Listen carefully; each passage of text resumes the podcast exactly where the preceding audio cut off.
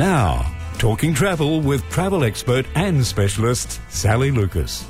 And Sally, as we talk travel today, there's an event happening or something happening in the centre of Australia we're going to mention. We are going to mention, and you'll just have to listen very closely. It's all about Uluru. Uluru in the news again. Well, it always should be in the news, shouldn't it? It certainly should be because it's such a fantastic um, place to visit. And we've still got the Field of Lights going there, by the way, Jane. They've extended it further again. So if you haven't managed to get up there yet, you can still go and see it. It's magnificent. However, this has been something that's been talked about for a while and going to happen for a while, and eventually we've got a date as to when it's going to happen, and that is the closure of the Uluru Climb, which is a great reason for celebration for the Indigenous people, the An- Anangu people up there, and they've not wanted visitors to climb this sacred site for quite a long time. This is going to happen on the 26th of October 2019, mm-hmm. and what they've said in the little blurb that they've printed about this is how tourism to the Red Centre has changed over the years. And it's more about just sightseeing now as it's considered one of Australia's most significant cultural destinations, which was a fact recognised by UNESCO way back in 1994. And that was the year the park received a World Heritage listing for its cultural landscape, of course.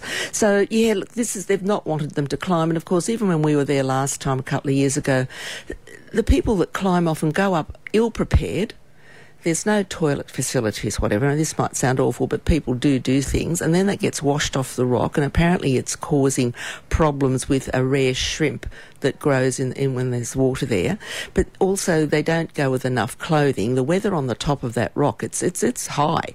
It's totally different. It's windy. It's cold and they've had to sort of other people have had to risk their lives rescuing people. Mm. So it's it is going to be, and they still don't know whether to take the um, chain down or not. Whether taking it down could cause more by breaking mm. it out of the rock. So there's still things that are going to have to happen there.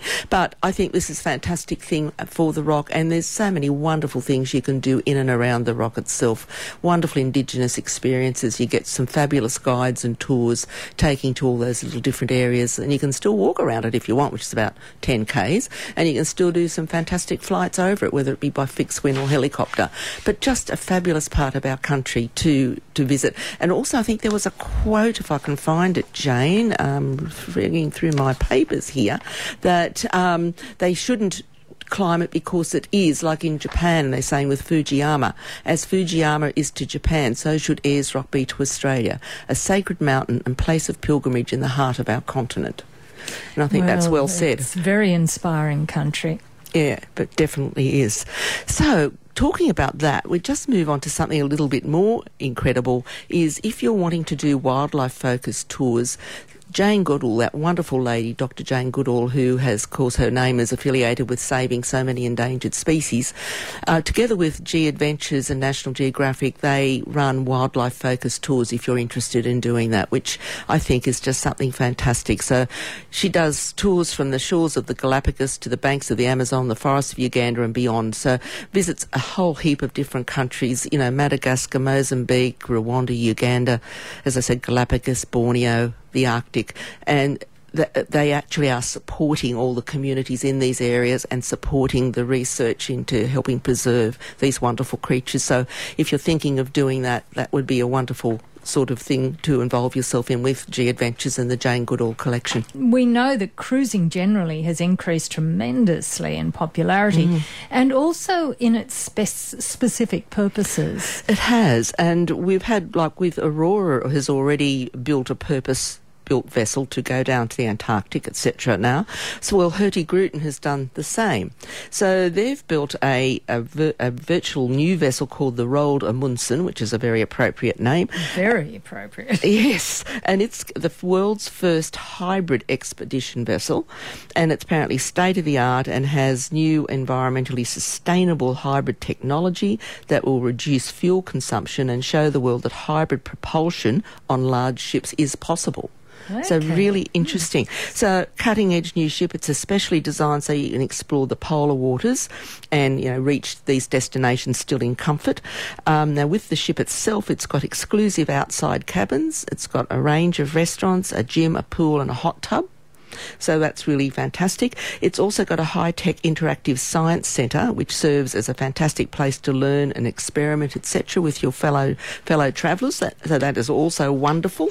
And they're also going to an amazing range of different areas, not just the Arctic. So they're doing Portugal, Spain, and France, exploring hidden harbours. Yeah. Um, Norway, of course, which is the standard Norwegian Hurtigruten coastal voyage. They're doing that, of course. And then they're doing Greenland, Iceland, and the Ultimate Fjord and National Park expedition is some of the ones they're doing for next year, including the northeast of the US and Atlantic Canada, and again doing what they call hidden harbours there.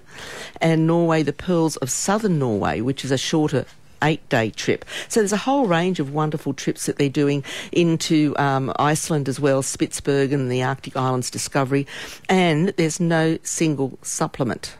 So mm. for solo travellers, mm. that is really something fantastic. So just keep that in mind if you're thinking of doing an expedition cruise next year.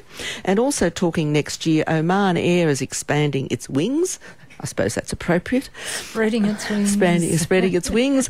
And the, the good thing is they're going to be flying to Athens from June next year via Muscat, which is fantastic because we don't have a lot of airlines flying from Australia into Athens. So that's going to give a fantastic boost for the Greece economy and also it'll help us as Aussies to get there in a much quicker and simpler fashion. So Oman Air is continuing to expand like the other Middle Eastern airlines have done in the past. And they've done it very well too, They have. They? And they're growing and they're like they, they're providing new fleets of aircraft and so it's a they're all growing. Etihad, you know, Qatar, Emirates, they're fantastic airlines to fly with all of them, and really they do offer some great airfares as well, but also a wide range now of destinations. It's really expanding, it's opening up whole new areas for us to get to a lot more easily, which is fantastic. It is, because we all like to get away and go travelling every now and again. We do indeed, Jane, and I mean, I just can't get over, as you were saying earlier, how, the different sorts of cruising you were talking about. You know, we talk about barge cruises and expedition cruises, but then you've got masted ships, you've got you know, all sorts of small ship cruising now where you can poke into is hidden harbours, gems, little areas that large cruise vessels don't, or they're parked way out and you go in by tender. So, you know, you've got lots of options now where you can really be hugging the shores and being at one with these lovely little townships and villages. And yeah, I think it's a fantastic way to actually cruise. Sally Luke, it's time to take a look at what's around in the hot deals department in the travel marketplace at the moment. Yeah, there's still a few things around, Jane. There's still some uh, early bird offers as well. Um, G Adventures have got a 20% 10% discount on a select range of Europe tours if you book by 31 October.